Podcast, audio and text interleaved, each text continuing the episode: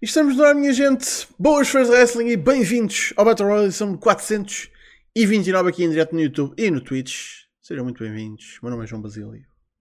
Por favor, venham daí. Venham falar, porque temos umas coisas giras para falar. Umas giras, outras menos giras. Estamos em mood meio de deprimência, vou ser sincero, porque, tipo... tem estado carregado nestes últimos dias, tipo despedimentos, falecimentos de empresas e ainda por cima hoje literalmente de uma pessoa. Rest in peace, Jimmy Rave. Man, isto anda carregado, mas não se esqueçam, quarta-feira o Winter is Coming, caraca. Por isso temos isso, temos a bonança depois do que tem sido uma tempestade do caraças. Mas bem, já sabem, Facebook, Twitter, YouTube, está na descrição ou em smartphone.net. Subscrições no Twitch ou donativos são sempre agradecidos, mas não são obrigatórios. A obrigatória é a vossa presença cá todas as semanas. Comigo, tem cá alguém que parece que está cá obrigatoriamente todas as semanas, mas se ele não estivesse cá, eu hoje estava cá sozinho. É o grande Rochinol. Como é que é? Como é que é, malta? Mais uma semana, estamos cá para abordar tudo o que aconteceu na semana passada em relação a esta atividade que é o wrestling. Antes de mais, dar uma nota de pesar em relação à morte do Jamie Rave e vamos lá a isso. Vamos lá a comentar o que aconteceu. Bem, se calhar começamos por uma coisa que nós falámos, ainda a semana passada estávamos a falar disto, não é? E literalmente foi um dos tópicos da semana passada, que foi situações esquisitas em redor a uma situação que aconteceu com o Jeff Hardy num live event da WWE. Pois... semana passada tivemos os atos, esta semana, ou aliás, ainda foi a semana passada, obviamente, mas pronto, esta semana falamos das consequências. Jeff Hardy despedido. WWE disse, estão forte. O que está a ser reportado é que, lá está, dadas as circunstâncias, ainda nada está cá fora acerca de o que é que se passou. Se foi drogas, se foi álcool, o que é que foi, se foi uma depressão, se foi tipo uma puta de uma dor de cabeça. Ninguém sabe. Quem via cá fora dizer tipo, o gajo estava drogado assim, ninguém sabe. Por isso, estão a inventar. O que está a ser reportado é que a WWE disse, filho, vais para a reabilitação. O Jeff disse que não. E, dadas as circunstâncias e dada vamos dizer, o cadastro do Jeff... isto colocou a empresa contra a parede e ou eles o suspendiam ou o demitiam, e eles optaram por demitir porque, pá, vamos ser sinceros, isto não é tipo coitado do Jeff, é a primeira vez, não, isto, estamos a falar de uma pessoa que documentadamente já teve algumas situações complicadas no passado e pronto, foi a opção da empresa. Não vou dizer que estou contente com a situação, porque não estou. Agora, man, um dude que acabou de passar por uma situação que tudo bem que não foi a pior coisa que ele já passou, mas não deixa de ser uma situação complicada. E, pá, agora acabou de ficar sem emprego. Não é como se eu estivesse preocupado, ai meu Deus, tipo, como é que ele vai alimentar a família, tipo. Não é monetariamente, mas o dude acabou de perder o trabalho. E a malta já o está a draftar. Vai para a AEW, vai reunir com o Matt, não, vai voltar para a TNA, vai ter lá uma run que eles estão a precisar de alguém, olha, vai fazer New Japan, lembram-se quando ele fez aqueles, o Wrestle Kingdom, agora vai lá fazer uma run a sério. Não, ninguém nunca disse isso, não é? Mas pronto, mas o pessoal começa logo a fazer o fantasy booking em vez de estar tipo, será que o Dude está bem? Mas isso já são questões que passam um bocadinho ao lado, não é? Tipo, enfim, é tipo aquela questão da humanidade das pessoas. Rochinol, o que é que tu achas dessa situação? O que é que tu terias feito no papel da WWE e o que é que achas bem aí para o futuro do Jeff? Epá, eu acho sinceramente esta situação do Jeff Hardy em que lhe oferecem a reabilitação, ele recusa, partindo do princípio que ele está efetivamente mal. Pá, é mal da parte dele recusar ajuda. Se ele está bem, ele deve mesmo oferecer esse tratamento. E havendo a recusa, a WWE, numa altura em que até está numa fase em que qualquer coisinha serve para despedir, eles aproveitaram e olha, este gajo ainda nos vai dar problemas daqui para a frente e vamos pô-lo a andar. Acho que foi mais o pensamento da empresa. Tendo em conta o histórico do Jeff Hardy e aquilo que ele já fez ao longo dos anos e os problemas que já teve, eu percebo a posição da WWE.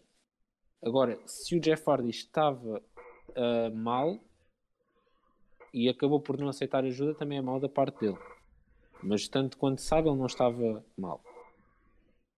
Agora, no fundo acaba por ser isto. A WWE aproveitou-se da situação. Olha, menos um gajo nas contas, deixamos de pagar a ele e pronto. Não nos faz tanta falta e assim evitamos problemas de futuro. Quanto ao futuro na carreira do Jeff Hardy, eu acho que sinceramente ele já está acabado. Não o vejo a fazer assim mais grande coisa daqui para a frente. Talvez uma reunião com o Matt Hardy, como se tem falado, mas de um combate ao outro. Não estou a ver a ter nada muito prolongado daqui para a frente. Pá, uma coisa interessante que veio agora de uma... Foi na Broken Skull Sessions que ele fez com o Austin, é que o próprio Jeff Hardy diz que ele arrepende-se de caraca, que houve uma vez que foi há 16 anos? Foi lá está, quando ele saiu da WWE, depois lá está, meteu-se para a TNA e o caralho, que a WWE também lhe deu tipo, pôs à frente tipo, moço, ou vais para a reabilitação ou tipo, tchau. E ele diz que nessa altura se arrepende de não ter ido para a reabilitação e para ir tratar da vida dele. Pois nesta altura, nesta mesma situação, quer dizer, não é a mesma situação, mas pronto, em circunstâncias semelhantes, ele volta a fazer a mesma escolha de escolher não ir para a reabilitação. Porque, se calhar, acha que está bem. E aqui está a coisa. Não sabendo o que se passou... Man, se calhar o Du simplesmente teve um ataque de pânico, se calhar o Du teve... É completamente possível. A cena é, nós não sabemos. E só podemos estar aqui a especular. E isso não vai ajudar nada. Por isso, o que aí vier... Pá, eu sinceramente gostava que o homem se tratasse. Estamos a falar de um homem que tem família. Por isso, a minha preocupação estará primeiro em passar com que ele continue a ser um pai... para os seus filhos e um marido para a sua mulher, do que efetivamente ser um lutador que, lá está, tu dizes que ele está acabado, eu não digo que ele está acabado, mas pá, já não é nenhum, já não é um young buck. Mas não nos podemos esquecer que ele estava, se não me engano, ele agora no SmackDown estava ali a rondar um main event. Pois, e aqui está a coisa. Isto não é um gajo que a gente subiu há umas semanas e que não pegou imediatamente, então salta fora. Isto é uma proven commodity da empresa. Tipo, é uma estrela da WWE que... Lá está. Que é o Jeff Hardy. É daqueles nomes que eu volta e meia... Eu quando alguém fala de... Ei, eu vi a wrestling.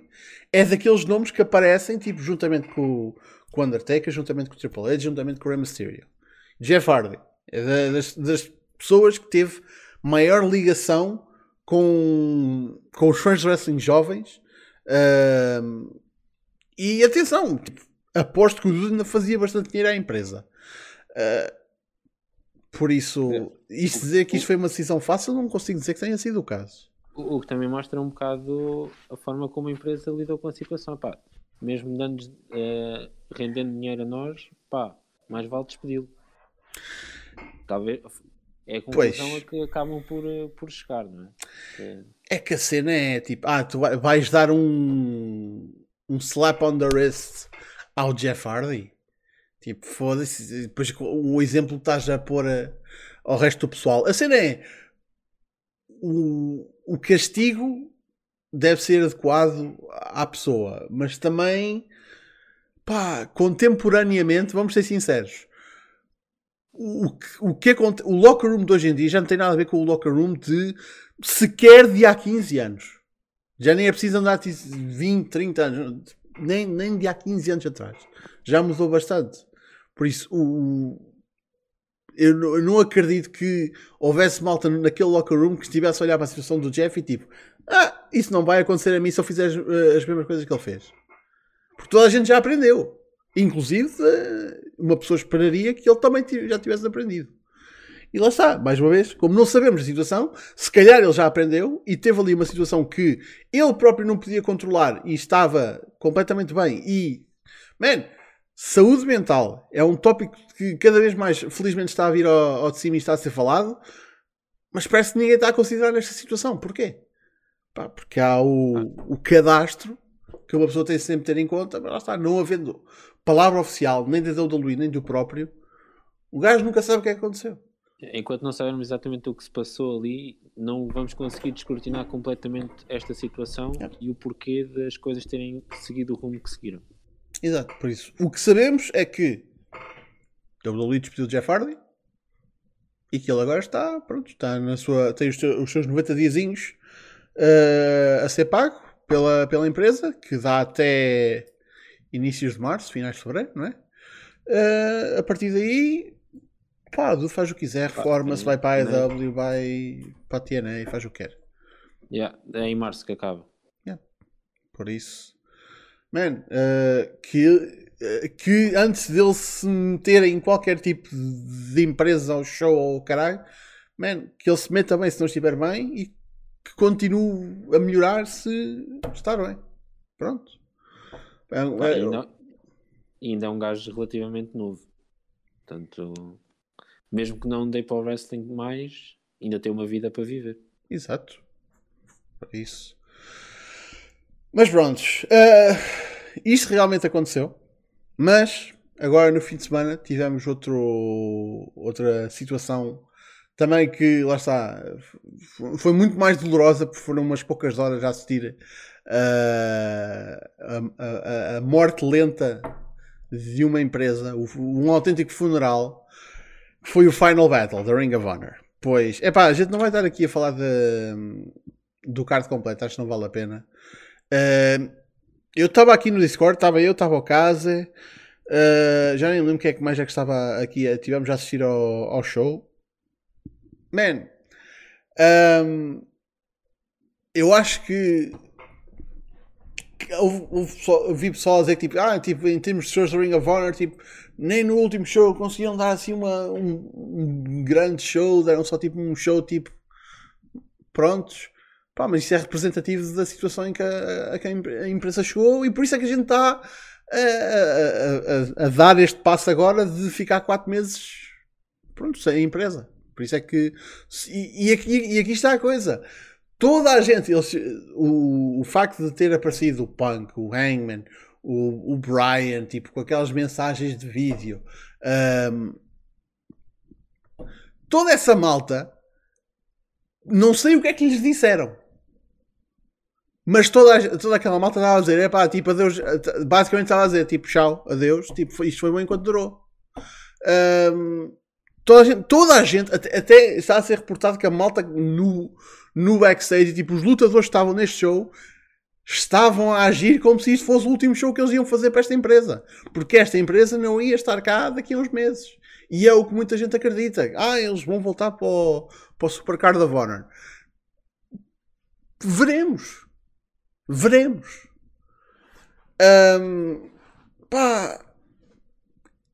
Foi um show que aconteceu.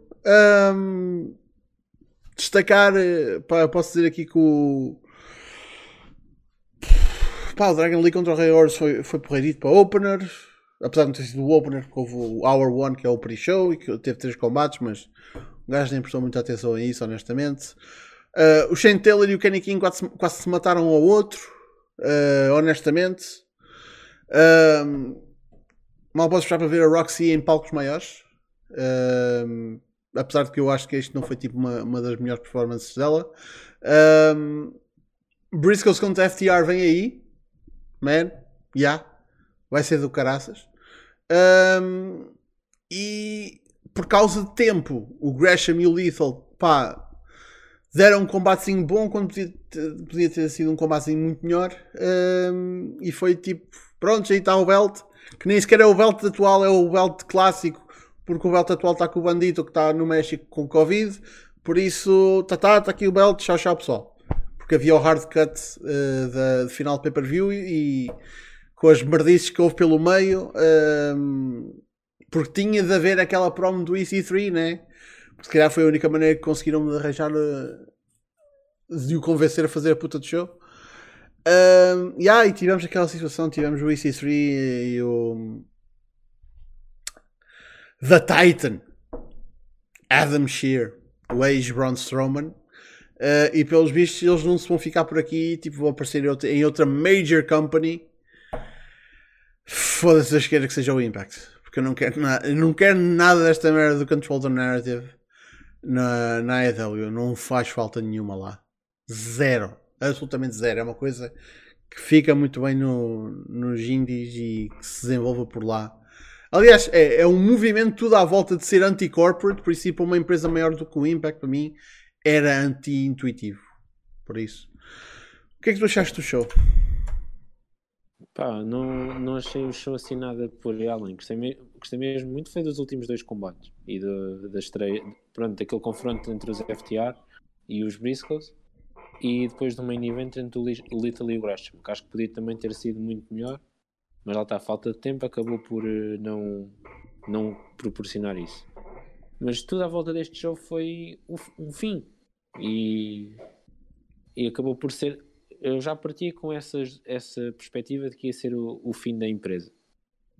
Este seria o último show da empresa, a despedida.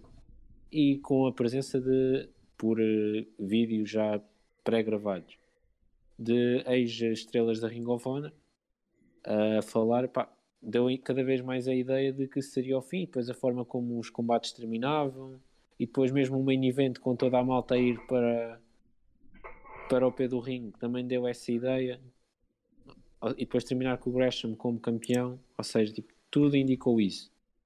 E eu sinceramente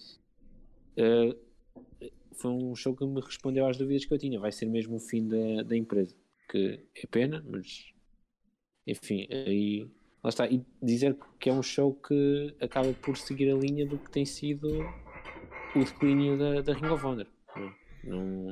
Não ia ser agora que iam terminar, que iam fazer um grande show. Não vamos pensar isso, não. Man, ainda uma nota em relação à estreia do Strowman. Pronto, aconteceu. Não foi nada de especial, sinceramente. Pá, vão brincar para o Impact, tal, para uma cena assim no género. Agora, mais que isso, não, obrigado.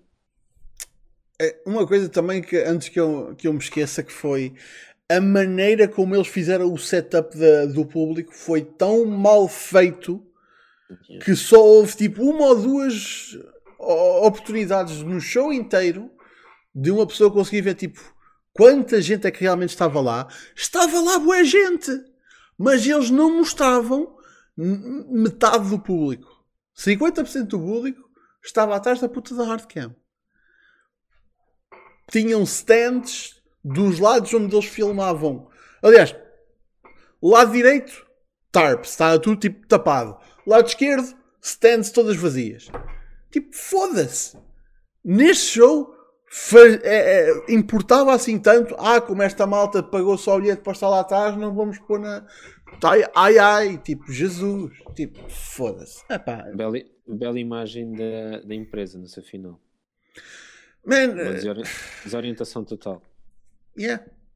Honestamente, foi triste. Foi uma situação triste. Eu estava a ver uma porra de um show de wrestling, mas estava tipo, man, que tristeza. Tipo, estava a sentir pena. Pá, porque há ali malta talentosa.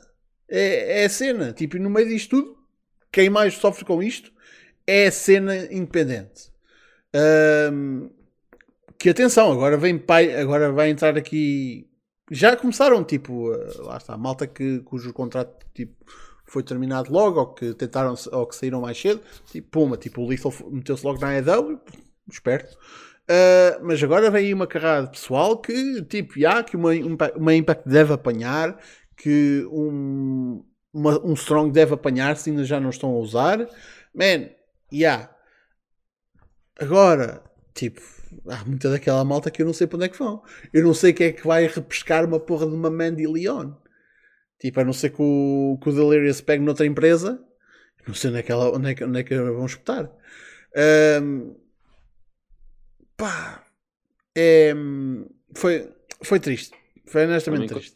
Também coitada da empresa que for pegar no Delirious, né? Man, é... Pá, eu não posso dizer muito acerca do booking, porque eu não acompanhei muito da televisão semanal. Houve uma altura que eu tentei. Eu até lembro de uma altura que eu tentei, tipo, simplesmente não consegui ter... Vai ser interessante de ver onde é que talentos como a Roxy, que eu ainda não tinha visto e até gostei de ver, e gajos como o Brian Johnson, por exemplo, que eu não conhecia muito e até gostei do que fizeram no Final Battle, ver onde é que vão parar. Man, e quem vai apostar nele. Brian Johnson foi um dude quando ele entrou, tipo, foda-se, quem é este pizzas? Mas fez uma promo do caraças, a intensidade dele é tipo do caraças, tipo, fiquei genuinamente fã do dude. Acho que vão pegar nele, acho que o Major vai pegar nele.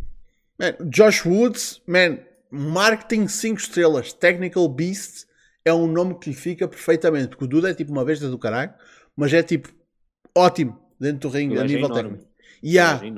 Tipo, é um nickname que fica bem e tipo, dude can go. Por isso, há malta ali que eu não tenho tipo, preocupação nenhuma. Que tipo, vão ser logo repescados por alguém. Outros, já não diria tanto. Tipo, não sei o que é que eles vão fazer com quem é que vai buscar o Beer City Bruiser. Tipo, foda-se. E o colega dele também, o colega de equipe. E o outro, enfim. O outro. Mostra bem o combo ele é, não é? É o outro. Man, tu sabes o nome dele? Não. Então pronto. Então, não sei, por isso é que eu estou a dizer. Ele é tão bom que nem sequer sabemos o nome dele. Pá, e já só saiu do Beer City Bruiser porque ele houve uma altura que estava com coisa, estava com o Silas Young. Pronto. Mas se ele fosse, se o outro fosse bom, nós lembrávamos dele. Exatamente. Por isso. Enfim. Epá, se calhar porque estamos na onda de notícias de merda, se calhar eu vou meter isto aqui pelo meio para a gente despachar a merda e depois deixarmos as coisas interessantes e boas e porreiras que vêm aí para o fim. Houve uma coisa que aconteceu este fim de semana também que foi deplorável, que se calhar muita gente não sabe o que aconteceu, porque foi num show no Canadá. Para quem se lembra desta personagem chamada Hannibal, que foi um dude que teve aí uma situação muito complicada há uns bons anos, porque ele apanhou a hepatite B do Abdullah the Butcher e levou-o a tribunal e foi toda uma situação, porque tipo, isso, ele ter apanhado a hepatite B basicamente quando já tinha um contrato de WWE nas mãos. E lá está, por causa disso, perdeu o contrato, levou a Abdullah the Butcher para o tribunal. Tipo, obviamente toda a gente sentiu-se mal, tipo, coitado do tinha, tipo, estava para ser contratado para a WWE e tipo, acontece-lhe essa merda, tipo, ninguém merece, não é? Mais recentemente, é um dude que um pessoal veio a perceber que é passado da puta dos cornos. Quem é que se lembra daquela situação do AEW payout sheet que foi leaked aí fora, que listava tipo o Dave Meltzer a receber X, tipo, supostamente a AEW andava a pagar aos jornalistas e tipo dizia, Dave Meltzer está a receber X, sei que está a receber X, mas era uma coisa tão mal feita, que tipo, parecia uma paródia, mas que esse dude, man, o dude tirou uma fotocópia daquilo e fez uma porra de um vídeo assim, isto é verdade, eu recebi este link, isso aqui, tipo, foi a puta da coisa mais estúpida. Pronto. Isso foi uma das peripécias do dude que um gajo começou a perceber que ele era marado dos cornos. Pois a mais recente foi esta. Num show no Canadá, acho que da Fed do Kevin Sullivan, aconteceu o seguinte. Eles tinham isto, vou contar isto da perspectiva de um dos árbitros, porque nesse show havia dois árbitros. No main event, o Hannibal, The Blood Hunter, é o nome dele, ia lutar contra o Carlito. Por isso, acho que era contra o Carlito. E esse show tinha dois refs, só que o dude queria uma cena especial e queria pôr o ref a sangrar. Só por aí, tipo... Man, quando o teu processo de pensamento para um bom main event é deixa-me pôr o ref a sangrar. Yeah. Então, como nenhum dos refs da casa, tipo, o promotor não queria pôr nenhum dos refs da casa, tipo, a fazer esse tipo de merdas, ele foi buscar o seu próprio ref para esse combate, para esse spot. Então, esse ref, pronto, que sabia para o que ia fazer um blade job e preparou a sua lâmina e pronto, sabia pronto, que o que é que ia acontecer. Pronto, tudo encaminhado. O Dude, pelos vistos, chega ao tempo do combate dele e está meio a cambalear e o ref desse combate fica tipo, o ref tipo que não é o ref dele fica tipo, oh caralho, isto tudo não está bem. Mas o Dude lá entra, depois tipo 7 ou 8 minutos, tipo, deve ter ficado a dormir no backstage, como o Ruby, como aconteceu ao Ruby no show da WSW. Mano, o homem lá cambaleou para o ringue e o caralho, e o ref do combate disse ao Carlito, mano, Dude, este Dude não está bem, tipo, safa-te daqui. Se fosse a ti, safava-te daqui. Então acho que tipo, foi tipo... Foi o Jim Cornette Special. Small package, get the fuck out of there. E o Carlito, pronto, só está para se proteger ao máximo, também não o culpo. Pumba, basou. Mas ainda tinha de haver o spot. Então, tipo, o ref do combate baza. Vem o ref do Blade Job. E o Hannibal procede a sacar de um spike, que é tipo a gimmick weapon dele. Que acho que não era gimmick toda, era um spike, prontos, e fudeu a cabeça do Dude. É a maneira mais apta que há para descrever isto. Há imagens da net, honestamente não aconselho que vejam. Há mesmo tipo também vídeo, apesar de não dar para ver assim muito bem, mas já há imagens de como a cabeça do rapaz ficou, do homem.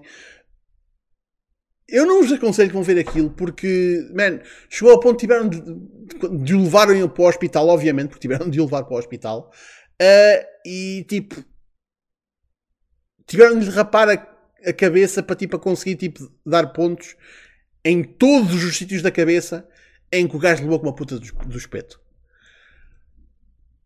Absolutamente estúpido. Absolutamente ridículo. Ações de uma pessoa completamente descompensada. Acho que disso não há dúvida. Cereja no topo do bolo. O árbitro, lá está, que eu já estou a contar o ponto de vista, lá está, a polícia teve de se envolver aqui porque, foda-se, chamaram 112, tipo, foda-se. Isto foi uma tentativa de homicídio, claramente, por isso também se chamou a polícia. O Kevin Sullivan, promotor do show, estava a dizer ao ref, kayfabe it, brother, kayfabe it. Tipo, pá, puta que te pariu, foi uma porra de um quase assassinato na puta do teu ringue e tu estás tipo, kayfabe it. O caralho! Foda-se! Essa para mim ainda foi tipo aquela cena tipo, oh meu Deus do céu.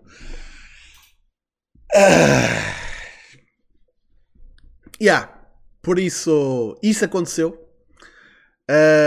Mais uma vez, existem imagens na net e existe vídeo na net. Eu não vos aconselho que vão ver, porque não ganham mais em não terem essas imagens na vossa cabeça.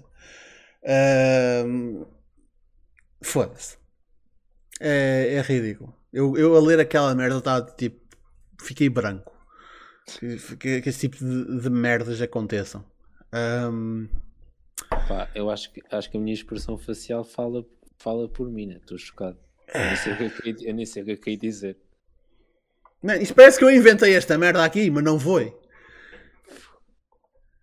Pá, isso só visto contado não tem tanta graça. Fogo. Isto... Pá, como é que este tipo de coisas acontece? Esta malta está maluca, mano. Está tudo maluco. Pá, eu não sei explicar.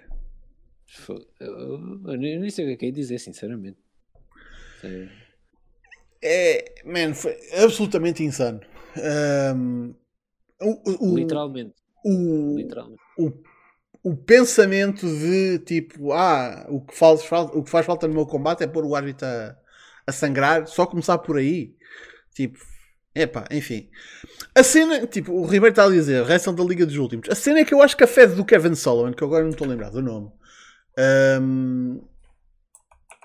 que eu não tenho... Isto não é bem wrestling, isto é tipo, isto é asnice puro, isto não é wrestling. Passou muito ao lado de ser wrestling. Que eu não tenho a certeza se ele era o promotor daquele show ou se era só o dono do espaço. Agora já não me estou a lembrar exatamente o que é que... Mas que ele estava lá e que disse à porra do ref, tipo, "K Favorite Brother", isso aconteceu, sim, porque eu li essa merda. Pá, é absolutamente tipo... É uma daquelas histórias que uma pessoa pensa que tipo... Não espera isso do Canadá, tipo, isso é tipo uma merda que mais depressa eu li isso a acontecer no México, honestamente, do que num país que tem uma cultura de wrestling muito mais, tipo, pensava eu, apurada, tipo, que não havia tanto shit show promoter. Foda-se.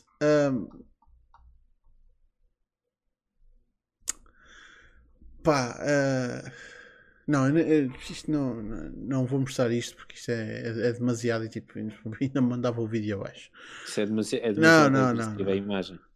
Não, tipo, só a imagem do tipo, depois, só o pós. Man, eu vou aqui contar da cabeça dele.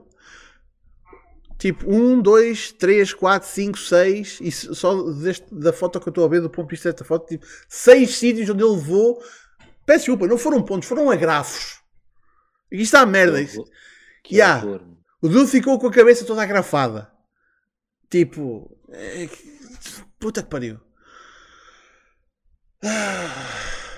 Pá.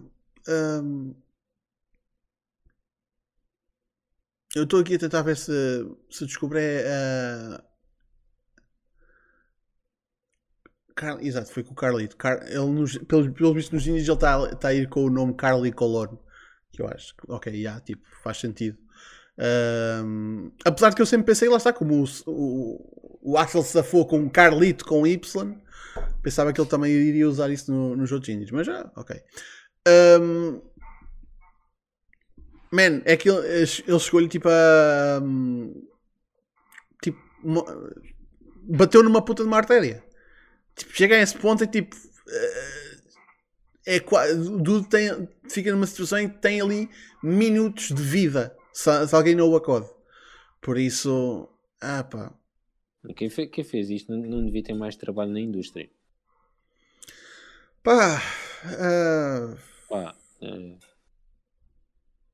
É o mínimo. É o mínimo. Honestamente, eu fico parvo com este tipo de situações, porque, e mais uma vez, a acontecer no Canadá, tipo, isto contado, lá está, até parece que não é real. Ok. Pá, eu fui aqui buscar, eu estou aqui a ver entretanto, abriram um GoFundMe para ajudar o homem com as despesas de saúde dele. Entretanto, estou aqui a ver lá está, isto foi no Reddit. O árbitro veio dar lá está, o ponto de vista dele dos factos, o ponto de vista não, vai dizer, o relato dele dos factos.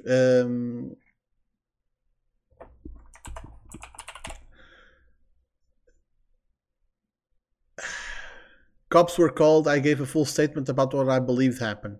Kevin fucking Sullivan told me to kayfabe the cops." Tipo, enfim. E a cena que eu não sei se já dei este detalhe, mas o Kevin Sullivan é tipo o manager deste dude. Por isso que também há ali um envolvimento extra que um gajo não está aqui a ter em conta. Mas por isso é que o dude está ali também a kayfabe it. Eu só queria tipo se alguém me conseguir descobrir qual é o nome da empresa do Kevin Sullivan, que é pá, para ver se a empresa já pôs um statement cá fora, porque se eles não puseram, puta que pariu. Eu só sei que ela é no Canadá. É uma empresa canadiana. Tenho ideia. Pá, mas não estou a conseguir encontrar. Pelo visto, é uma carrada de Kevin Sullivan pelo mundo. Enfim. Pá, final do dia, este tipo de merdas ainda acontecem na indústria do wrestling. E é triste para caraca que literalmente pessoas cujo trabalho é estarem a ajudar no espetáculo, tipo a darem algo ao espetáculo, estão tipo literalmente em perigo de vida. Man, eu quase começo a pensar que isto não terá sido uma porra de um setup para assassinar o dude, seja lá tipo qual, o bife que houvesse ali, ou a razão que houvesse ali. Quase que parece premeditado, tipo, vou ter este gajo a modos que, tipo, com a faca e com o bolo na mão, tipo, foda-se. São coisas destas que estragam completamente a opinião do wrestling sobre o wrestling fora os fãs, ou seja, este tipo de coisas que estragam a reputação do wrestling, no fundo. E estas pessoas, volto a dizer, quem fez isto não devia ter mais trabalho na indústria. Sabes qual é a merda? É que uma pessoa diz isso e depois está a coisa que eu te disse há um bocado.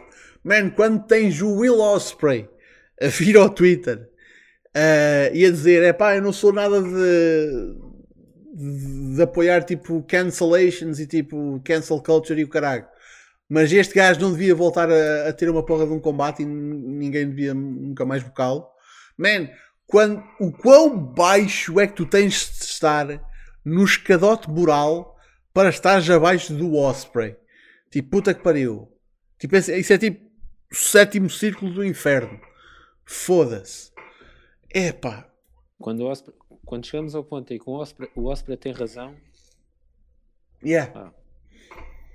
Pensei nisso. E a cena é, tipo, eu tenho quase certeza que se tudo quiser é bocado em outros sítios, porque ainda hoje sei que o Travis Banks foi um dos dudes que foi, tipo, exposto no Speaking Out. O dude foi para o México e está lá a ter bookings. Na boa. E tipo, primeiro foi, tipo, aquela cena com a fede do bandido que meteram-no debaixo de uma máscara. Mas eu já vi a outra fed que começou, tipo, o mês passado, que estou a bocá-lo como Travis Banks, tipo, fuck it. Tipo, cagar. Tipo, México, Porto Rico, aquela fed na Alemanha, daquele youtuber, man, assassinos ou abusadores sexuais, tipo, moços, ainda há business para vocês, pelos vistos. Tipo, puta que pariu. Não interessa, é para trabalhar, é para trabalhar. Não. Caralho. Esta malta fez coisas que sinceramente eu não percebo. Pá, é daquelas coisas que... Pronto, por isso é que dizem que o business do wrestling é tipo... É nojento, a certo ponto, mas é por causa de malta ter essas atitudes. Que atenção, tipo, todas as indústrias têm o seu lado mau. Mas, tipo, a partir do ponto em que são expostos, só quem continua, só quem compactua com esse tipo de merdas é que continua a usar essa malta. Yeah. Por isso. E depois é a coisa, tipo, é que essa malta tipo, também não tem a decência de perceber que fizeram merda e que já não têm lugar nesta indústria. Tipo, insistem. E, tipo, uma coisa é essas pessoas insistirem e outra coisa é, tipo, estarem pessoas prontas a dizer, sim, a gente usa-te. Fuck what you did. Tipo, só lixo. Pá, enfim, olha, isto foi para deixar prontos. A parte má, já falámos da merda toda, tipo, vamos deixar o negativismo para trás, tipo, foda-se. Vamos falar de coisas boas. Moço, o quão bom foi a estreia do Hulk na sexta-feira. Puta que pariu. Man, a estreia do Hulk no Rampage foram 5 minutos. O segmento está completo no YouTube da AEW. Se vocês ainda não viram, vão ver essa merda, nem que seja no YouTube. Man, eu aposto que aquilo foi planeado ao golpe. Tipo, golpe também era um combate de 3 minutos. Aquilo foi planeado ao milímetro. Para o Dul sair dali e aparecer uma porra de uma estrela. E foi executado na perfeição. E atenção, eu sei, eu já vi pessoal a dizer tipo, ah, mas agora quero ver o Duda vender, agora quero ver o Duda tipo num combate mais a sério do que uma porra de um squash planeado ao milímetro. Ok, tudo bem, mas mérito ao que aconteceu naquela sexta-feira, que foi uma estreia de estrela. Foi tipo tudo. O que é que tu achaste?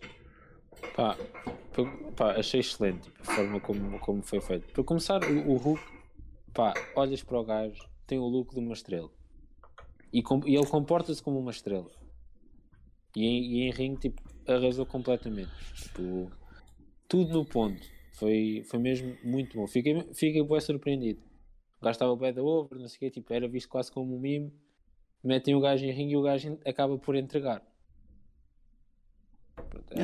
Achei excelente, epá, e estou curioso para ver mais. Agora quero ver mais do Hulk. Ah pá, eu só sei que... Juro, eu já vi aquele combate umas 3 ou 4 vezes. Também é uma coisa rápida de se ver, que é assim, mas tipo, o segmento todo, início ao fim, 5 minutitos. Pá, mas vê-se tão bem. Tipo, os comentários, obviamente que ele tem a porra do pai nos comentários, está a metê-lo super over, a explicar tudo, porque obviamente que o teste teve ali dedinho, como não podia deixar de ser. Tudo planeado à porra do milímetro. Até o Excalibur, que, man, eu tenho uma pena do caralho do homem. É que o dude, quando há os Rampages gravados após o Dynamite, a voz dele, tipo, depois de fazer um Dynamite, já não tem assim... O homem estava mesmo a dar as últimas.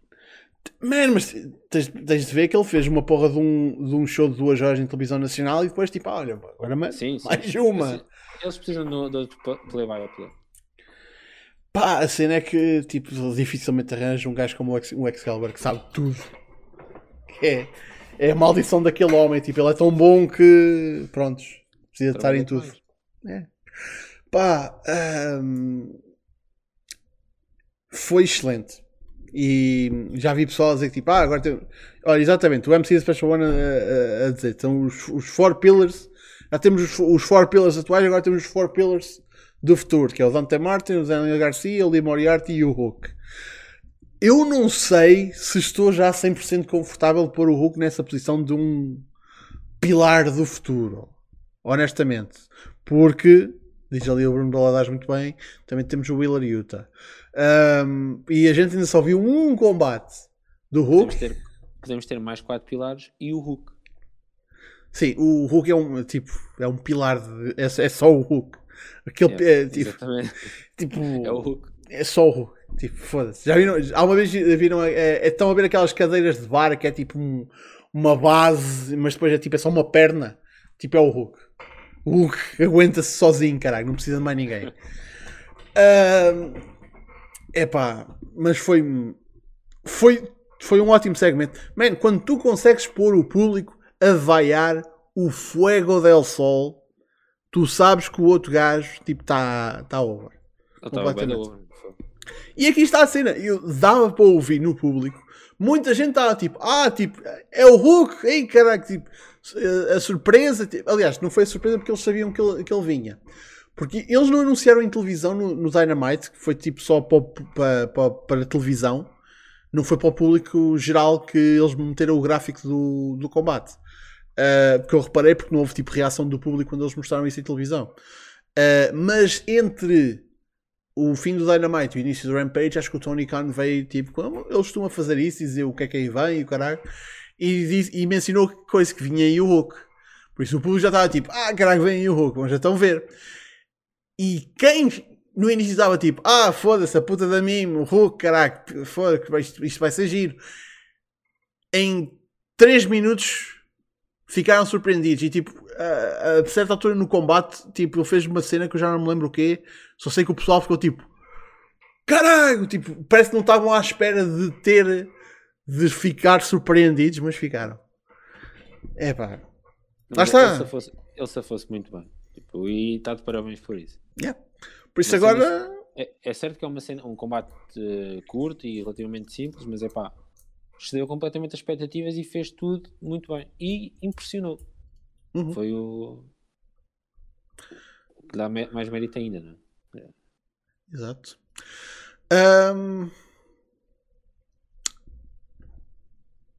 Agora, que temos aqui um dude que claramente o público quer ver mais dele, não é? Já que agora que estreou.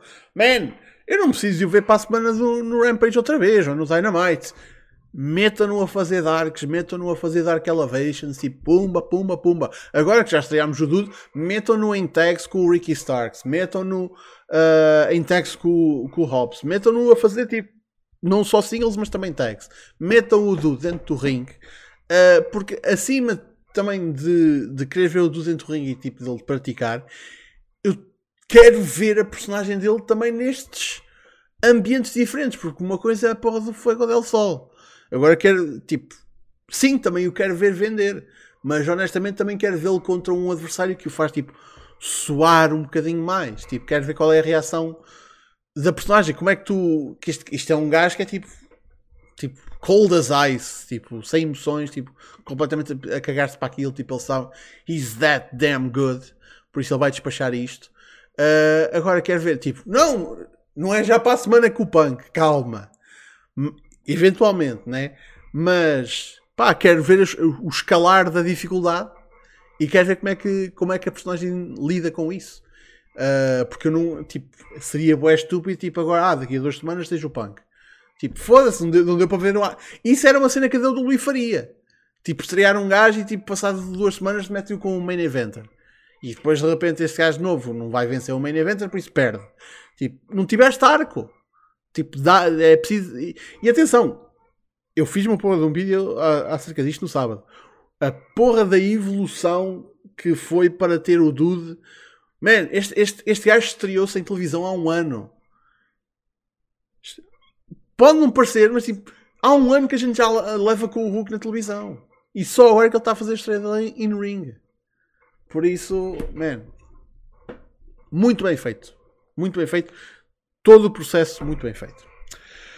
Mas bem, o que é que vem aí quarta-feira? Que também aposto que vai ser muito bem feito. Winter is Coming. Então, o que é que a gente tem anunciado para este show neste momento? Eu acho que este card que eu tenho aqui está desatualizado, que eu acho que já foram anunciadas mais coisas, mas temos MJF contra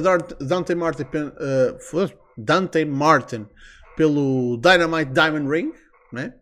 Será que o MJF vai reter o anel? Será que vai para as mãos do Dante? Temos a Icaro Shida contra Serena Deeb num no DQ. Temos aqui uma puta de um grudge match que merece esta estipulação, por isso vai ser giro de ver. Temos o Wardlow contra o Matt Sydal, que foi um combate acionado agora mais recentemente. E temos o Main Event pelo AEW World Championship, o combate que toda a gente quer ver, Hangman Adam Page contra Bryan Danielson. Ui! Vai ser muito bom! Vai ser muito bom! Mas eu tenho a ideia que... havia mais alguma coisa neste card. Também estou com essa ideia. Estou a ver pelo Cage Match, mas chama aparece também estes 4 combates. Por não isso... Sei se foi anunciado mais eu tinha a ideia que foi anunciado mais alguma coisa. Pois, eu acho que foi anunciado, mas lá está. Não, mesmo aqui, tipo, em sites foram atualizados recentemente, tipo, só estão estes 4 combates. Enfim.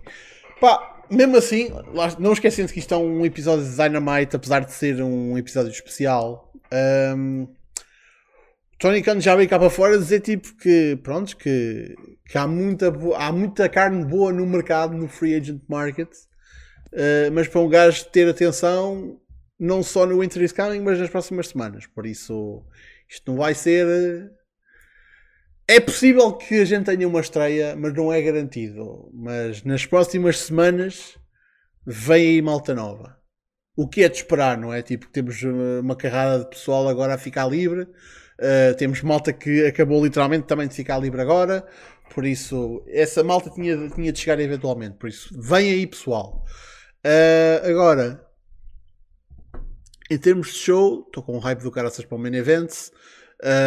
Estou curioso para ver a situação do Dante Martin, que eu acho que toda a gente está tipo, então isto foi tudo um plano do Leo Rush e do Dante Martin, e eu estou aqui tipo, não, isto do Leo não tem nada a ver com isto. Isto é a influência do Malakai Black. O Dante vai se juntar à House of Black. Estou-vos a dizer. E o Shida contra a Serena Deeb também, man. Tipo, aquelas moças têm tudo para dar ali um combate do caraças. Por isso, man, estou com pica. E tu? Pá, também estou. Isto é combate. Estou à espera de grandes, que estes 4 combates se entreguem. Até o Matt Sydal contra o Arlo. Mas, obviamente, o combate que eu estou com mais expectativas em ver é Danielson contra Page. É, a forma como eles construíram este combate nas últimas semanas foi qualquer coisa de incrível. E não esquecer aquele turn no momento do Danielson. Aquela promo pós-Full Gear. Um combate que eu estou muito interessado em ver e acho que vai durar, capaz de durar mais de meia hora, se calhar. Pelo menos curtia que assim fosse. Em televisão, não estou à espera que vão anunciar mais nada, portanto acho que este combate vai durar mesmo muito tempo. E Shida contra Deeb. Espero que seja aqui a conclusão daquilo que tem sido, para mim, uma das maiores rivalidades da divisão feminina da AEW. Da história da AEW mesmo. Já tiveram dois ótimos combates. Espero que o terceiro seja ainda melhor. Mas sim, eu sei, a divisão feminina não teve assim grandes rivalidades. Não, estás a esquecer da coisa, da Thunder Rosa e da Britt Baker. Sim, uma das maiores. Pois. Está ali, talvez tirando a Britt contra a Rosa, acaba por ser a maior. Esta, entre a Deeb e a Shida. Entretanto, está aqui o Ribeiro e vamos lá dar realmente a falar a verdade, que vamos ter finalmente então anúncio acerca da taça do Owen Hart. Vamos lá ver como é que aquilo vai se proceder, que tipo de torneio é que vai ser. Isso também vai ser interessante saber. Lá está, com 4 combates, um deles é pá, tipo, eu não vou dizer que eles vão dar tipo 30 minutos de combate, mas vai ser um combate pelo menos dos seus mais de 20 minutos para o main event. Por isso, só isso é logo tipo a metade, tipo um Será quarto que eles do fazem show. Commercial free no main event. Pois, eu não sei. Eu acho que eles geralmente o que eles fazem mais vezes commercial free é tipo o início, não é o fim. Mas será que eles faziam isso? Porque é um combate tão importante e eles querem dar aquilo como tipo mini experiência pay-per-view, sem anúncios. Só que a cena é tipo, essa é a altura em que tu queres ter anúncios em televisão, que é quando o pessoal está garantidamente a ver. Não sei, vamos ter de esperar para ver, honestamente. Mas lá está, tipo, entre isso, entre promos, entre o anúncio da Cup, se calhar o que a gente está aqui a achar curto neste card é porque houve outras coisas que ficaram anunciadas da semana passada, mas não foram combates, tipo promos ou carago. Man, provavelmente vamos ter Punk e MJF outra vez. Não sei.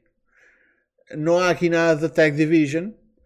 Por isso, visto que os Briscoes apareceram, os FTR apareceram no Final Battle, podíamos ter os Briscoes a aparecer aqui. Seria eles a surpresa desta semana, né? Tipo, olha, pronto. Mas é como eu estava a dizer, eu continuo com a ideia que havia mais qualquer coisa anunciada, mas não está a vir nada à cabeça agora. Não. É que eu tinha ideia que havia qualquer coisa, mas não faço ideia o que era. Pois, lá está. Olha, Mandela Effect, não sei o que te diga, porque eu também fiquei com essa ideia. Mas prontos. Vai ser do caraças. Eu sei que estou com um hype do caralho para quarta-feira. Entretanto, Dark e Dark Elevation desta semana vão ser interessantes. Aconselho que deem uma vista de olhos. Porque, por exemplo, tens no Dark, vais ter a Marina Shafir nesta terça-feira. Eu acho que eles gravaram umas coisas interessantes para o Elevation na semana passada. Ok, Kingston e LAX contra Garcia e 2.0. Yeah. Ok, boa ideia.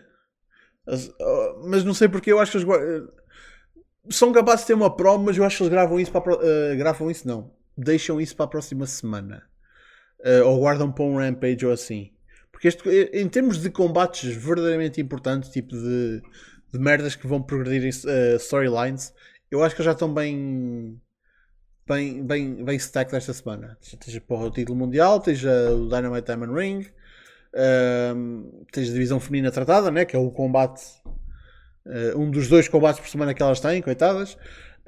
Eu só vejo ali uma ausência da Tag Division, honestamente. Por isso, é ver. Mas prontos, minha gente, em termos de tópicos, estamos tratados. Por isso, agora estejam à vontade de deixar as vossas perguntas. Porque eu também, entretanto, antes, quando estava... É isso, caralho! É o Sammy contra o Cody, caraças! Essa merda... Mas é esta semana. Eu acho que não. Então quando é que ele disse que ia ser? Quando é que ele anunciou que ia ser? Será que é para o Rampage? Bem parecia que... Lá está, TNT Championship. Pá, eu tenho ideia de ele ter falado para mais tarde. Espera lá. Pá.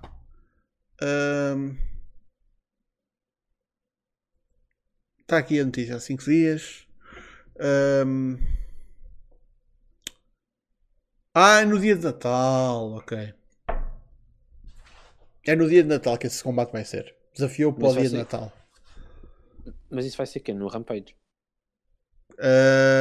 Então, o dia de Natal... tem de ser no Rampage porque... Dia 24. Eles vão gravar, não é? Não, o pessoal vai lá estar no Natal. Isto é da WWE, caralho. Esses gajos vão gravar, claro. Sim. Ou gravar ou podiam pôr tipo melhores momentos ou isso assim do ano, não sei. O SmackDown vai fazer isso. O SmackDown vai fazer isso nessa sexta-feira. Aliás, se calhar por isso é que lá está, estão a dar um combate. Uma porra de um combate importante nesse Rampage, porque nesse Rampage nem vais ter o SmackDown na Fox. Acho que vai ser na FS1 porque vai ser um best-of. Por isso, e lá está, apesar de não estar head-to-head com o Rampage, lá está, é uma ajuda, eles não têm tipo esse lead-in, não tens o pessoal cansado de ver o SmackDown, que depois tipo, vejo, não vejo, tipo, não, ficam a ver o Rampage, supostamente. Entretanto, uma coisa aqui que eu me estou a lembrar, já saíram as ratings deste Rampage? É que eu estou muito curioso para saber o efeito Hulk. Hulk é um draw. Sim. Tenham atenção que independentemente do que vier nas ratings, o pessoal que não assistiu esse Rampage não assistiu por medo do Hulk. Enquanto os que assistiram foi porque realmente tiveram tanto medo que lá está, decidiram que a melhor decisão a tomar era assistir. Mas por acaso, geralmente às segundas-feiras costuma sair as ratings da sexta-feira e ainda não me lembro de ter... ok, está aqui. 503 mil só. Ora bolas. Lá está, muita gente com medo do Hulk, nem sequer conseguiram olhar para a televisão para assistir ao programa. O SmackDown teve 2.14. Eu sei que o Raw na semana passada voltou a fazer lows históricos, o que, pronto, enfim, é o que é. Mas pronto, ratings, whatever. O Anthony Express One diz aqui, também devemos ter Lucha Bros contra FTR parte 3, porque os FTR andaram a queixar-se do match no Rampage. Parte 4, sim.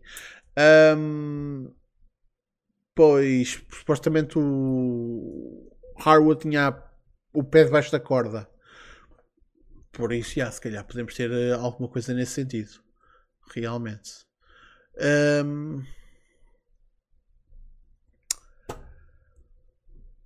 Bem, mas mesmo assim, mesmo que o show fosse só o que está anunciado, o Winter is Coming há muita carninha naquele osso.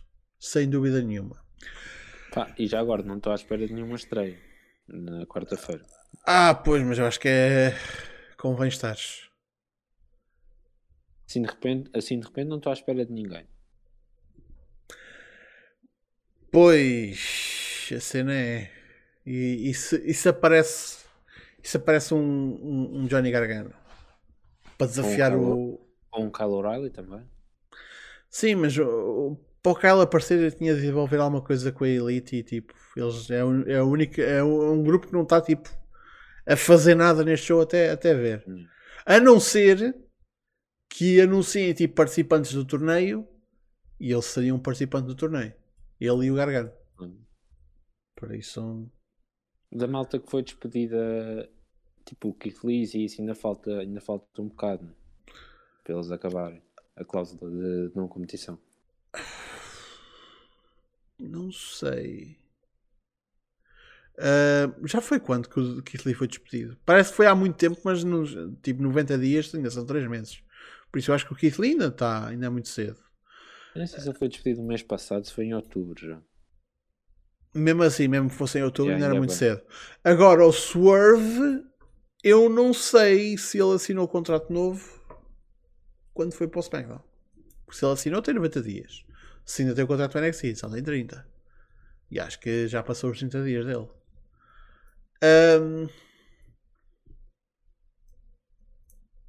O Keith Lee é só para fevereiro. Desde não seja o Bray Wyatt, tudo bem. O MC Spashman estava aqui a dizer, viram teorias sobre as luzes no último Dynamite, pessoal anda a dizer que veio o Wyndham. Eu acho que isso foi simplesmente uma falha técnica. Mas aqui está a cena, quando tens uma empresa que se preza tanto em recompensar quando os fãs olham para os detalhes, quando acontece alguma coisa desse género, tipo uma falha técnica ou uma coisa tipo um acaso, uma cena assim, o pessoal ultra-analisa sem necessidade nenhuma, mas pronto, o que é que a empresa vai dizer? Ah, não, isso aí não é uma dica, pessoal, pedimos desculpa. Tipo, pá, foda-se. Os fãs da AEW são inteligentes. Acho que é aquela meme do... tipo, para ver Rick and Morty tens de ter tipo um nível muito elevado de QI, não sei o quê. Agora, para ver a AEW tens de ter um nível muito elevado. Tipo, puta da piada. Pá, foda-se.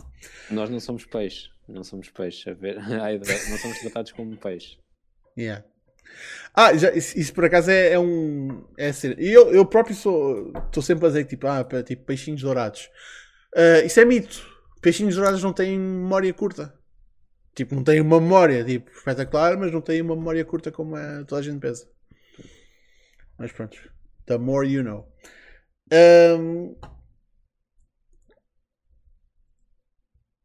O que é que o Ribeiro está aqui a dizer? Duvido que haja o erro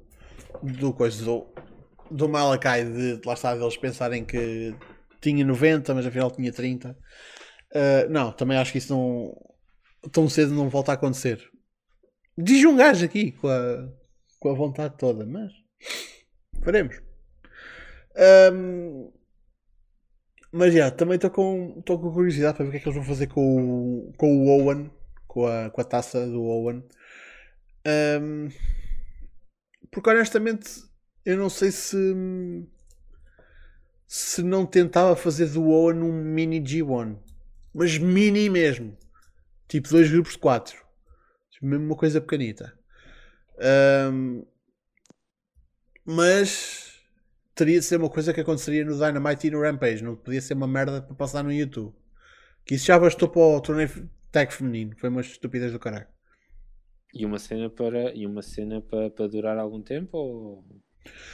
Pá, com 2 grupos de 4 para toda a gente jogar. Toda a gente lutar contra toda a gente. São quantos combates? 4x4, não é? 16. 2 grupos, sim. 32 combates. E depois tipo... Vencedor de cada grupo vai à final. 33 combates. Ao ritmo de... A cena é que tipo, tu... Para teres um combate de cada grupo... Só teres um combate de cada grupo por semana, estica-te isto durante bué tempo. Mas se tiveres 2 combates de cada grupo por semana, de repente é um bom pedaço da tua programação que está dedicada a isto. E mesmo assim ainda vai durar bastante. Também podes ter um grupo só de 8 ou 10 e fazer tipo ganhar quem fizer a melhor pontuação. Mas isso já não tem assim tanta piada, ou tipo os 2 primeiros irem à final, uma cena assim. Eu sinto que isto é uma liga, é tipo a puta da Bound for Glory Series. E isso não funciona tão bem. Ribeiro está a dizer que pode haver Okada. Okada, yeah, o Undertaker está a dizer que o Okada já está no Japão. Ora bolas. Mas o problema não é, já não é tipo voltar. Quer dizer, no Japão supostamente agora já não estava tipo só quarentena de 3 dias. Nos States é tipo, tu chegas, estás pronto. Por isso, se fosse preciso o Okada vir dar uma perninha de dança, eu acho que ele vinha. Mas os Estados Unidos, pronto, é uma coisa à parte. No Japão os gajos controlam a cena mesmo a sério. Mas eu não sei como é que aquilo está agora. Se está mais casos, está menos. Eu acho que está mais. Está a vir aí outra vaga, acho eu, se não me engano. A cena é, tipo, eu não vejo que outra resolução é que tu tens para aquela situação da Elite e dos Best Friends, a não ser vir buscar tipo, alguém como o Okada para ser o backup deles. Porque só, se for só o regresso do Trent, é tipo... um bocado de meh. Yeah. Pá... esquece. Não estou a lembrar. Eles mandam a verdadeira Big Gun dos Chaos. O Toriano. Ele limpa aquela merda toda. Por isso... O True Ace. Ia ser muito bem recebido pelos fãs da AEW. Foda-se, achas que não, mano. O pessoal ia delirar com o Toriano. Ou o Gargano. Prefiro o Toriano, honestamente. O Gargano preferia manter tipo... Aqui está a cena. Quando alguém chega à AEW, um gajo quase tem tipo de... Porque há tantas fações, um gajo tem tipo de os colocar de alguma maneira em algum lado. Há muito pouca malta que não está tipo numa fação, ou num grupo qualquer, ou num trio, ou qualquer merda na AEW. É uma cena bué estranha, entre aspas. É que tipo, os lutadores são tipo criaturas sociais. Precisam ter amigos. Por isso... Até o gajo mais... que uma pessoa diria que é social outcast, que é o Malakai Black, tem uma porra de um amigo, que é o Andrade. Por isso, por muito pouco sentido que isso faça. É quase como quem diz, olha, este gajo está aqui a vir, ora bem, tu ficas aonde? Para que equipa é que tu vais? É tipo quando chegas à escola, no primeiro dia de escola, tipo, qual é o grupinho que eu me vou juntar? Caralho, sou nerd, sou jock, pá, foda-se. Yano EOC Team of the Millennium. Isso era bem bom. Man, World Tag League do próximo ano. Yano e Orange Cassidy. Olha que eu acho que isso era uma ideia para ir para a frente. Bocava isso. Olha. Yeah. Por isso. Mas bem. Olha, entretanto, o Cougar está no Discord. Ganda Cougar. E eu posso também. Estamos a ter um dia de regresso. Entretanto, o Pod também já voltou ao Discord. Por isso, já. Pips. O Pod já voltou. O Discord já é um sítio fixe outra vez. Por isso, podem voltar. Já sabem, para entrar no Discord agora, mandem mensagem diretamente para o Facebook do Smartphone ou para o Twitter. Falando em Japão, a AEW devia ir buscar uma certa Kairi Sane. Que já não é Kairi Sane. Se ela já não tem contato com a WWE, agora voltou a ser Kairi Ojo. Por isso... mas eu duvido que ela volte aos States tão cedo. Mas ela supostamente quer ficar no Japão, não é? Não tenho ideia. Eu li cenas que ela queria ficar lá. Não sei. Não era toda má ideia também ela ficar por lá e voltar à Stardom, foda-se. A maioria do Atani já está a andar farta de andar a carregar aquela merda sozinha. Estou a brincar, fãs de Stardom, ela não é a única que está a carregar aquela merda.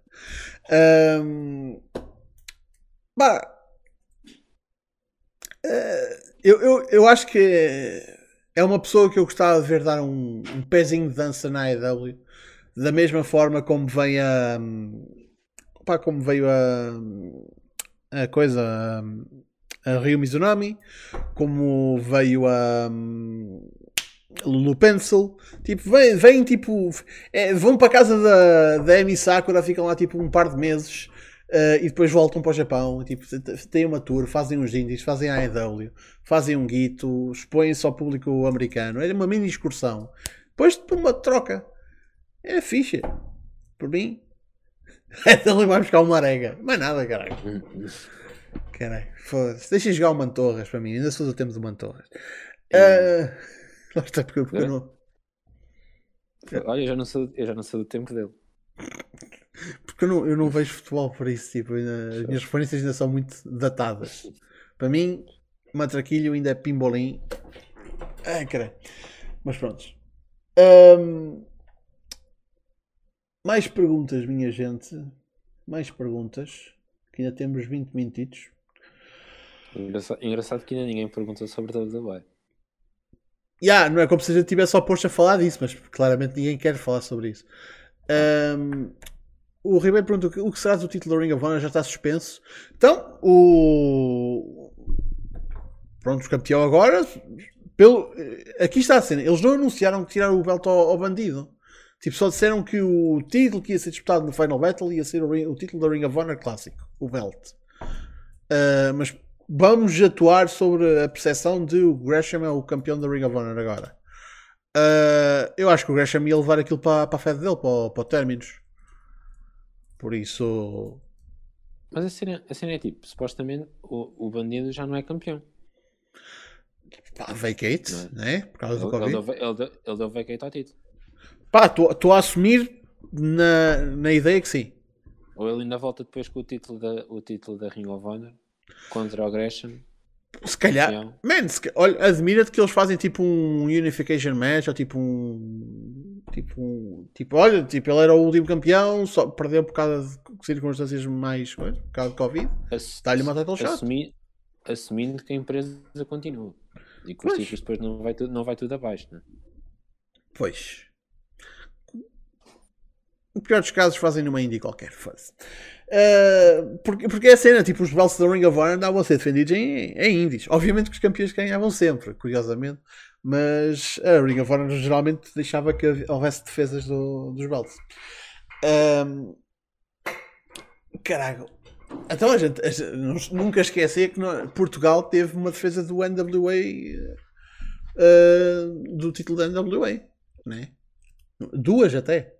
Por isso, nos impactos totais, por isso, quando a TNA veio cá, exatamente, que ainda era NWA TNA, se não me engano, por isso ainda era o belt da NWA. O MC das Pessoas pergunta aqui: o NXT teve uma grande quebra de audiência pós War Games. Acham que o NXT aguenta-se na USA durante mais tempo ou teremos um regresso à network? Boa, Peacock. Pois, aqui está a cena.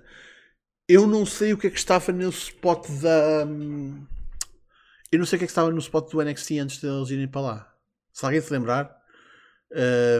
Eu acho que o que dava antes da hora do NXT era Suits. Só que depois aquilo, entretanto, acabou.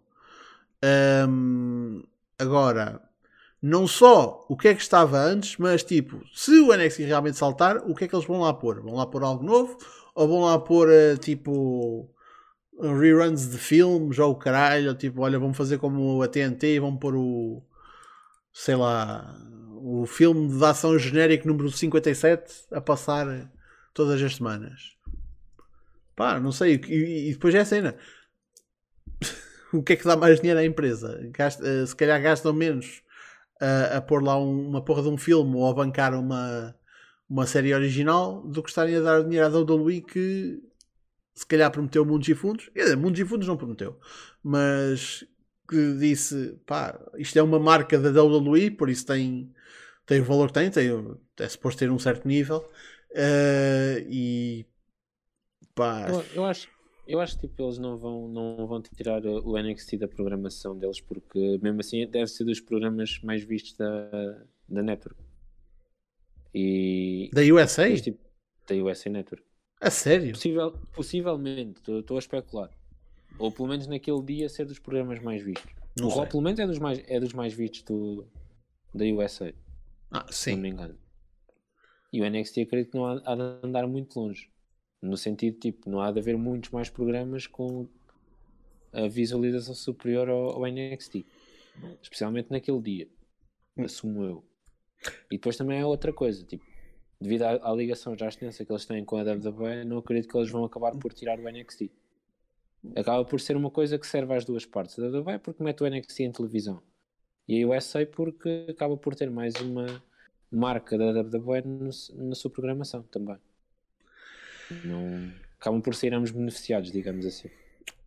A coisa que um gajo tem de ter aqui em conta é que o potenciador de ir sequer buscar o NXT, fora a situação da AEW, a mais-valia para a USA é mesmo a mais-valia do Raw, que é um programa de caráter desportivo, não é desporto, mas é de caráter desportivo, Sports Entertainment, que idealmente tu queres ver em direto e que é em direto.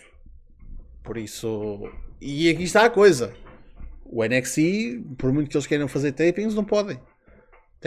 Só podem fazer em ocasiões especiais ou para safar uma situação que eles tiveram lá, uma complicação. Pá, tivemos de fazer tapings, pronto, ok.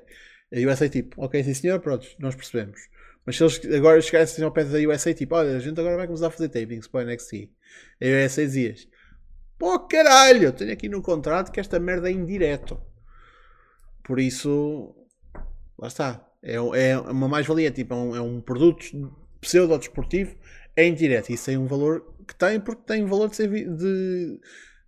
ser chamativo de que as pessoas querem ver, têm de ver ao vivo.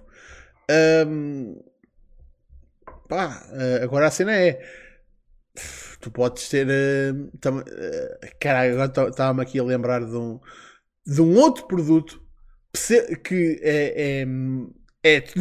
não é pseudo-desportivo, é desportivo, mas que se calhar tinha a puta do mesmo interesse que o NXT tem agora.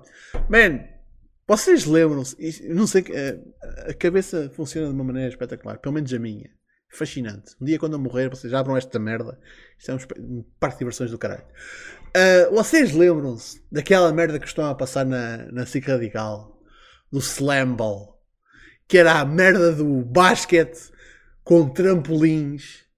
Que aquela merda era uma coisa estúpida de assistir, mas divertido para caralho. Eu acho que aquilo chegou a um ponto que aquilo estava a ter transmissão... Aquilo chegou a ser transmitido em direto também, porque eu lembro de apanhar tipo vídeos de highlights e o caralho. Por isso aquilo chegou a ter transmissão em direto. Só porque alguém faz um produto desportivo em direto não quer dizer que haja interesse em ver esse produto desportivo em direto. O pensamento de um canal é: temos este produto desportivo que é feito para ser transmitido em direto, as pessoas que gostam disto vão ver isto em direto. A cena é, e se não houver assim tanta gente a querer ver isso?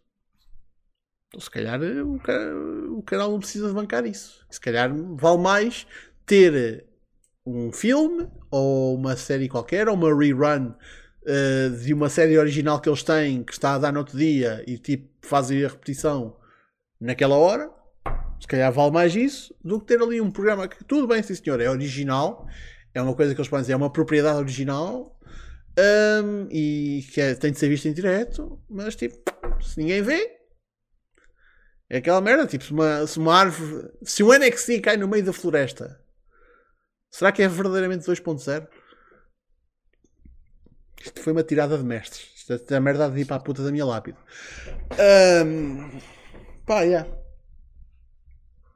Mas pronto. E a cena é tipo, se o NXT acabar por sair de televisão e acabar por voltar só à network, não sei até que ponto é que eles acabam por tirar uma hora aquilo. Eu gostava muito que eles fizessem isso. Eu acho que no momento em que eles voltam para lá, salta a bola. Eu agradecia, sinceramente. Acho que tipo 2 horas é muito para aquilo que eles fazem. E não só é muito, como o formato que o show tem agora parece que é feito para ser 2 episódios. Parece que que um episódio dá para 2 semanas, porque eles carregam na puta das estreias de uma forma nestas últimas semanas que, se eles passassem por uma semana, era muito mais leve. E eles parecem que estão a fazer uma por... ou estão a insistir nas vinhetes, não sei. estão a carregar muito na malta nova. E um gajo fica tipo, why can't I hold all these new guys? Tipo, foda-se. Não, reduzir a 30 minutos também, isso é parvo, não. Mas acho que uma hora era... Mano, vamos ser sinceros, foi quando o NXT funcionou melhor, foi quando era uma hora. Pá. Antes de ser reacionário. Yeah. Ah, caralho. Mas pronto. Últimas perguntinhas, pessoal. Eu já vi que eu cocei aquela membrana ali do cérebro do pessoal, tipo, da nostalgia, tipo... Que não sei porque... Mano, já não sei porque é que eu me lembrei disso, o Slam Ball, honestamente.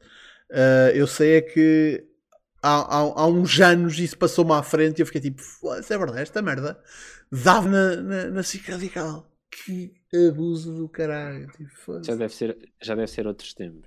Já não estou a par. Meu Deus. Epá, tu fazes-me lembrar que eu tenho 29 anos. Tipo, puta que pariu. A diferença ainda é um bocado. Tu tens quantos anos, pá? 21. Foda-se. Yeah. Oh, que caralho. Vou precisar até de primo. Caralho. Agora isto vai se tornar um... Vá lá, não dizes que parece que tenho menos. Que é o que toda a gente me diz. Ah, sim. Mas pronto. Isso é bater no... Isso é bater no ceguinho, ou como eu gosto de dizer, isso é tipo bater na altura do Marco. O Crow TV está aqui a perguntar o que acham do Mike Bailey no Impact. Eles já estariam no Impact, lá está, eu não acompanho, por isso não sei. Acho que ainda não. Ainda está a caminho. Coming soon. Pá, eu espero que eles lá seja bem usado. Eu acho que é um dude que tem tudo para ser uma estrela lá. Mas também, lá está, o teto daquilo em termos de estrelato não é o maior. Mas honestamente, qualquer gajo bom que eles consigam arranjar para meter à frente do Josh Alexander para dar bons combates, eu apoio. Sinceramente. Enquanto ele lá estiver. O Ribeiro, o que é que esperam do Terminus? Que é, lá está, a fed do Gresham. Epá, tudo que um gajo sabe é que aquilo chama-se Terminus e que vai ser à volta de Pure Wrestling. O pessoal está à espera que seja uma coisa tipo Bloodsport. Mas será que vai ser? Ou será que vai ser tipo... Eu quando penso em Bloodsport, penso no ringue sem cordas. Mas eu acho que com o Pure Wrestling, tipo o fator dos rope breaks, é uma das peças do tabuleiro xadrez que é o Pure Wrestling Match. Por isso eu acho que não fazia muito sentido retirar isso. Por isso... Lá está. Não sei como é que ele quer fazer isso.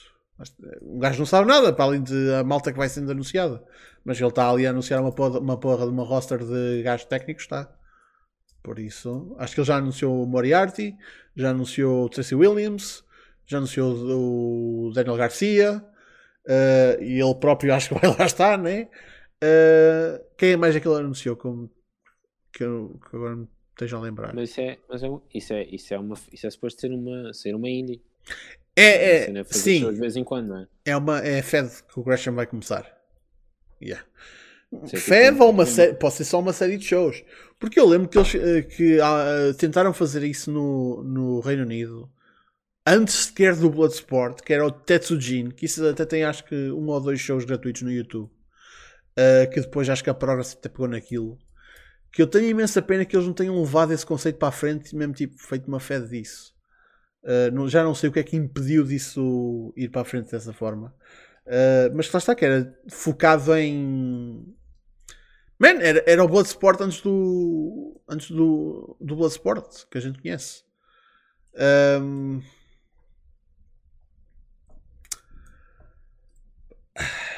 Mas acho que é uma cena bem destinada a um certo nicho, tipo, é assim, oh, yeah. Tipo, é um nicho mesmo. Se calhar é uma coisa que até faz falta. Man, aqui está a coisa. Tu, enquanto fã de wrestling, se não estás predisposto a ser fã de wrestling técnico, se levas com muito disso à frente, aborreces-te. Mas, por exemplo, o que é que foi uma porra do combate do Hulk? Se não foi uma porra de exibição de manobras técnicas. Não houve ali uma porra de uma flip, não houve uma porra de um pontapé, foi só tipo grapples e suplexes. Man, mas foi tipo 3 minutitos. Foi tipo um beijinho. Mas nada. Por isso, agora um combate de 15 minutos disso, se calhar já te aborrece. Um show inteiro disso, ora foda-se. Por isso, lá está. Não, é um nicho. E aqui está a merda. É um nicho dentro de um nicho. Mas pronto. Mas é um nicho que tem vindo a crescer nos últimos tempos. Tanto que temos o Bloodsport, que prova isso. A popularidade desse tipo de, pronto, de conceito. É mais uma alternativa. Exato. Man, lá está aí. Tipo, numa indústria que... Man, até custa um bocado dizer isto, mas até o Deathmatch Wrestling tornou-se uma alternativa viável dentro dos géneros que existem hoje em dia, tipo, opá, já. Yeah. Mas para balançar também tens agora o Bloodsport. Felizmente. Tens para balançar o Deathmatch, tens o Bloodsport. Tal como tens Lucha, tal como tens... pá... por exemplo. E shows focados em comédia. E shows focados mais em storytelling. Tipo, mano... Tens um bocadinho de tudo, felizmente. O mundo do wrestling é um buffet enorme. E se tu não queres comer geleia com merda, tu não tens de comer geleia com merda. Podes só comer merda. Com tanta alternativa que há, é só mesmo escolher. Exato. Por isso, minha gente, coisa a guardar. Nunca se sintam obrigados a assistir a uma coisa só porque é o que eu assisto há mais tempo. A partir do momento em que já não faz sentido, cagou e andou. A não ser que tenham um canal de YouTube. Aí estão um bocado fodidos. Por isso, aí vocês tramaram. Mas pronto. Devia haver uma nova Chikara. E há, mas saiu sem o Mike Quackenbush. Man, não havia... Caraças. Eu tinha a ideia que alguém estava a tentar fazer uma coisa parecida à Chikara. Mas isso não foi a lado nenhum. Caraca, que fede é que era? E não estou a falar naqueles spin-off Wrestling Is ou caralho. Que isso também era, tecnicamente era tudo Chikara. Mas eu tenho a ideia que alguém tentou fazer uma cena tipo Chikara. Só que era com... lá está aí. Chikara era com lucha, tinha muita influência em lucha livre. Mas era uma merda, acho que era em Los Angeles. Que é meio cabaré, meio wrestling, tenho ideia. Ou, lá está, tem sempre a alternativa que já era na altura a alternativa à Chikara, que era a Chikara só que para adultos, que era o Road Slam, que eu já nem sei se esses gajos estão ativos, mas pronto, que é tipo o Chikara em metanfetamina, que tinha-se lá cenas também do caraças. Mas pronto, lá está, o mundo do wrestling é um buffet enorme, minha gente, por isso estejam à vontade de infartar e comer à brava. GCW anunciou um show para WrestleMania Weekend? Não, duda, GCW anunciou a Collective. Não só anunciou a porra da Collective, essa merda, olha, tenho pena, aliás, foda-se, é como se fosse uma porra de um tópico oficial, que essa merda é importante. GCW anunciou que vai fazer outra vez a Collective, mas não só isso, mas vai fazer tipo uma porra de uma autêntica convenção à volta da Collective. Moços, o WrestleMania Weekend cada vez mais, aliás, cada vez menos tem a ver com o WrestleMania e cada vez mais tem a ver com a GCW e com a Collective e com o wrestling independente. É que a carrada de cenas que eles estão a planear para o ano, puta que pariu. Não é só os shows e aquelas merdas que eles fizeram, lá está, antes da pandemia. Vão fazer tipo uma porra de uma convenção. E essa merda é muito fixe. E é bom. É bom porque aquela... A ver se vai ser uma altura de WrestleMania mais próxima daquilo que era a normalidade antes da pandemia. Yeah. Man, porque lembrem-se que antes, lá está, do mundo ir para o caralho, o WrestleMania Weekend para os indies era tipo um dos maiores paydays que muitos lutadores e empresas tinham durante o ano. Por isso, desde que isso foi estabelecido, foi para aí há uns 7 ou 8 anos que se verdadeiramente estabeleceu aquela tradição. Se calhar um bocadinho mais. Pá! Ainda bem, tipo, eu fico feliz para caraca para ver a GCW a fazer este tipo de coisas, porque eles estão plenamente cientes que a GCW, enquanto como empresa, está a crescer para caralho. E se eles param, ou se tipo... há ali alguma tipo incerteza ou tipo, vamos esperar agora um bocadinho, vamos aguardar aqui um bocadinho, man, o hype desaparece e aparece outra empresa que rouba isso. Não obstante, por isso eles estão a tentar manter o mais relevantes possíveis, mas, e aqui está a coisa boa, que é, não estão a fazer tudo só acerca da Fed, não é tudo acerca da GCW, eu estou a puxar outras Feds à volta deles com eles. E a fazer parcerias, estão-se constantemente a fazer shows com outras empresas. A Collective só funciona com a GCW, mas também com as outras empresas à volta. Por isso, man, GCW foi das melhores coisas que aconteceu ao wrestling independente na última década, honestamente. Por isso, kudos para eles. Sim! E agora é que o Ring of Honor, tipo, inativa, é absolutamente oficial. GCW é a empresa independente do topo. Tipo, não há puta de dúvida. Por isso, foda-se, nem se questiona essa merda. Mas prontos. Acho que vamos ficar por aqui, minha gente. Já estamos na nossa hora. Muito obrigado pela vossa presença, como sempre. Cá estaremos para a semana para mais um Battle Royale. Reginaldo, diz aí ao pessoal onde é que eles podem apanhar no Twitter.